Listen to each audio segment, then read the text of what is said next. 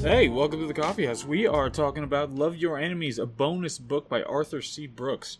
The subtitle is How Decent People Can Save America from Our Culture of Contempt. This one was just kind of plugged in in the midst of all the other books that we're reading here. So I figured it's a very apt, uh, very important topic for uh, where we are right now. I mean, we're on the verge of a, a national divorce, at least, if not a kind of cold civil war. Uh, Arthur C. Brooks is a Republican writer. He has some suggestions in here for how we come back from the brink. Of course, we know how this works already. We go through the contents of the book, we do a little bit of analysis, talk some big picture stuff, and then now we have a discussion episode where we kind of expand on the ideas a little bit because there's usually a lot to go through.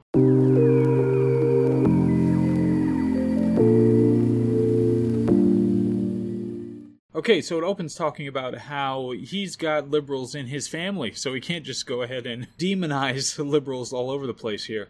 And he brings up this particular speech. So there was a speech that was given by a BLM supporter. He was at a Trump rally, and initially it was very contentious, and lots of bad things were on the verge of happening. But the Trump supporters let this BLM speaker on the stage and have a moment to talk to the supporters in the crowd. And it was a little touch and go at first, but eventually they found some common ground, and it was a great moment. It was viewed apparently on YouTube like 6 million or a bunch of millions of times. So it's supposed to be this big deal. And the guy's name was Hawk. So, one of the things that the author that Brooks is getting at is saying that you don't have to choose between politics and family, and you can find common ground with people on the other side. And that the main problem that we have is a contempt problem, is that we show contempt for the other side. So rather than answering with contempt, he wants to answer with warm heartedness. And he explains that contempt is a market phenomenon. That's something that kind of drives the market right now because we're in this attention economy. Then he goes into call, talk about the culture of contempt and how it applies to us. So, motive attribution asymmetry is a is a big deal. Is that where you attribute the motives of your opponent? Apparently, amongst liberals and conservatives in the United States, is as bad as it is between Israelis and Palestinians. and contempt specifically means beneath caring about. So you've reached that threshold where you don't care about what happens to the other side now. It's the best predictor of divorce, and this is despite the fact that 93% of Americans believe that we are too divided, but people are addicted to it. Few people have friends from the other party. And he brings up this anecdote where he received this email from somebody who's reviewing his book, and it was a very vicious email. And he said he had three options. He could ignore it, he could insult the person, or he could destroy the person. But he went with uh, another option, which was just to kind of be nice and try to find common ground, saying, Thank you for reading my entire book. I appreciate it. And then they ended up having a pleasant exchange after that and offers this five to one rule. Apparently, it's a, a, psychological rule in marriage counseling that's used that says that for every criticism you want to levy, you have to say five positive things first. So you you have to give them some support to a ratio of five to one. Can you afford to be nice is another section here where he brings up the nice guy's dilemma and the study about the nice guy's dilemma that women actually chose nice guys when they were abstract people on a page and described in a particular way. I, I this was all pretty meaningless to me. That he's trying to get to the point that to say that you can be a nice person, that it's okay. You can still get chicks apparently, but the study seemed uh, woefully underdeveloped and actually had very little application he brings up unironically the IAT test, the implicit association test, and I think this was written in 2019. I didn't put the publication date, but I think it was 2019. IAT is one of those things that even the authors themselves said it has been way over applied and doesn't actually establish much of anything. For anybody who doesn't know, the IAT test is about how you make implicit associations, you know, negative associations with black and positive associations with white, and therefore everybody's secretly racist, and so we have to do all these things to get around that. But like I said, the authors themselves even said that this really doesn't have much application when it comes to that, and others have pointed out that it's pretty meaningless unless you tie it to actual behavior because you don't actually know what it means for somebody to make those associations. So anyway, uh, then he goes on to say how love is a verb and that feelings follow the love. So I think this is more marriage counseling type stuff. But I think this is kind of a profound concept, honestly.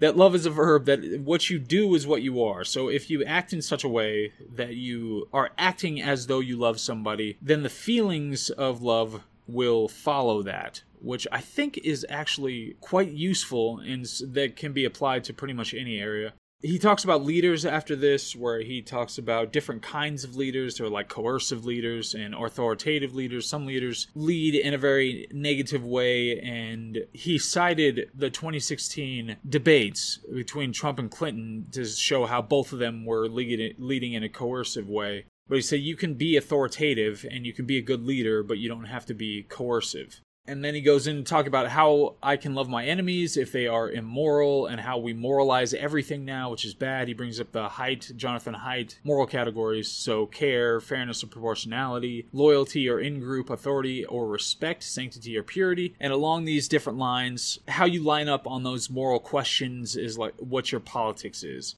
And he brings up another profound point, important point, is that moral arguments beat money arguments, which is, is sad, but they also beat logical arguments, so you have to be very cognizant of that he talks about identity in the next section where there's this story about this study where this chinese couple when the chinese were being roundly attacked in the country this chinese couple went around to a bunch of hotels and motels around the country to try to get uh, rooms. And so they had this certain rate of being rejected from people who were renting out these rooms but most of the time, they got a room and the people were nice to them and it was perfectly fine. But then, when they called all these places to find out if they would admit Chinese people and how they would treat them, then a way higher percentage of those people said that they would discriminate against Chinese people. so, way more said they were they would discriminate than actually did. So this to show that there are things beyond identity, and he brings up these different categories of B words, not not the B word, but B words. So there are breakers that drive people apart. There are bonders that use identity to unite people, and then there are bridgers who seek to unite people based on a, a diversity of categories. They bridge everybody together. So Democrats now might be bonders. They use identity to try to bring people together based on their identity, but that's bad. Uh, just like being a breaker is bad, but bridgers are good.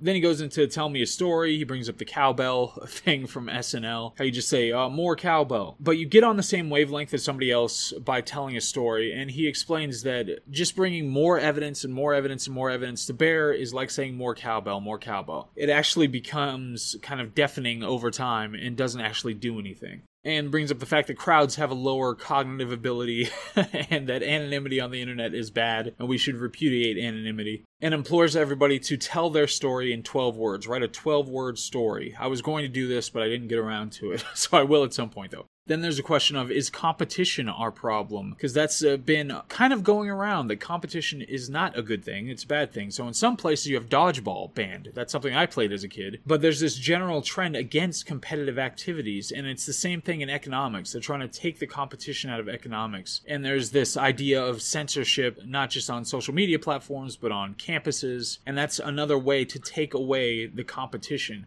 And it's this substrate of shared objectives that we need first, is those shared objectives. And he suggested everybody should go defend someone with whom you disagree so we can have those shared objectives. And then in the next section, he talks about these two people, Robbie George and Cornel West, who have completely polar opposite ideas on virtually everything in the political spectrum, but they've been friends for decades and have been talking about this stuff for decades and that our situation should be an idea competition. That's what it should be, and that's how we get to the best ideas.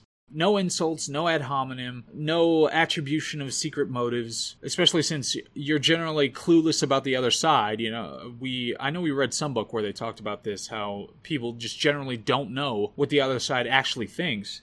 And there's this weird thing where we we pretend to know the deep motivations of people on the other side, but we really don't, and it's an unjustified leap to make to say that we do. And then he offers some five rules to subvert the culture of contempt. Number one, stand up to the man, refuse to be used by the powerful, watch out for ones that support your views. Number two, seek other views, break out of identity because it's something that sets us apart. Number three, say no to contempt. You know, it's something he talked about earlier. Number four, disagree better. A competition brings prosperity.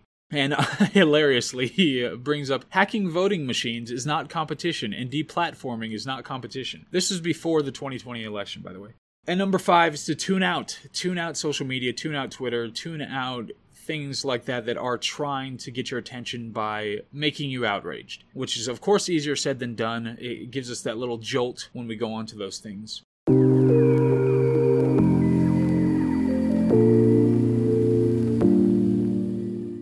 Okay, that was the book. So in the analysis, it is way too optimistic, but at least he's trying. That's a lot more than we can say for a lot of us. We've gotten to this point right now where kind of the phrase that comes to mind is you can't hug a Nazi. You you can't do it. That's what the left thinks, and that's the operative approach that they have to anybody on the other side fundamentally we are working with people. People have certain levers and it could work to use love instead of the counterattack that seems to be necessary. There's nothing especially groundbreaking in this book. There's some wisdom. You know the love is a verb thing is good. It sounds hokey but it makes a lot of sense and it could be very useful. The moral arguments beating money arguments that's you know very important very useful. Idea competition of course that's an excellent thing. It used to be just automatically assumed that that's what we all want the marketplace of ideas but it's something that's being sucked out of our culture in general. Contempt is the line, so you don't want to have contempt for anybody. You know, that's important. Again, it might be way too optimistic because it seems like contempt is the pure modus operandi right now. And there's this apologetic tone, which seems to be just how Republicans function now, how conservatives function, is that they apologize for their positions. They're like, "I'm sorry for being this, but can you please listen to me?" It's it's a problem.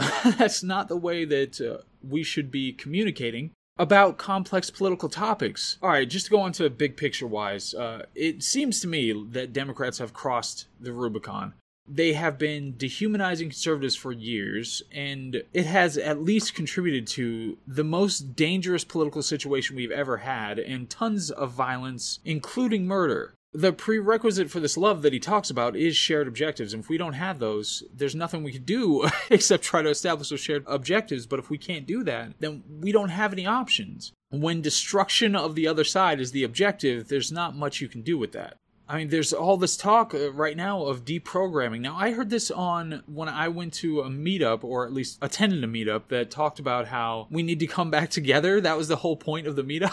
And they talked about deprogramming. They talked about that all Trump supporters are so beyond the pale that they need to be deprogrammed. They, they're lumped all together as seditious. They call everything that doesn't agree with them conspiracy theories. They're completely unaccepting of any idea of them being wrong. I mean, there's so much. But it's this, this use of vague standards. That's the primary problem. First, it was Nazi that just kind of had some frayed edges, so you try to shove some other people into there. And then it's conspiracy theorists, and then it's just people who traffic in misinformation or use hate speech, or now the sedition idea that you just use a massive net to throw everybody in there. But all these things are so woefully ill defined that you can put whoever you want into one of those categories and just say that they are beyond saving, and those are the people that we have to deprogram put into concentration camps to get them to right think. And of course, all of them only apply to the other side, not to your own side. So anyway, I mean that's this book. I don't know that it has much of an impact. It would be great to be able to kumbaya and actually do some of these positive things, try to get somewhere. And I will try it. I absolutely will try it with some people. You know, there are a lot of Democrats right now who are disenchanted with the way that things have gone. You know, the classical liberals, the real classical liberals who love individual liberties and capitalism. They just think we need a little bit more social protection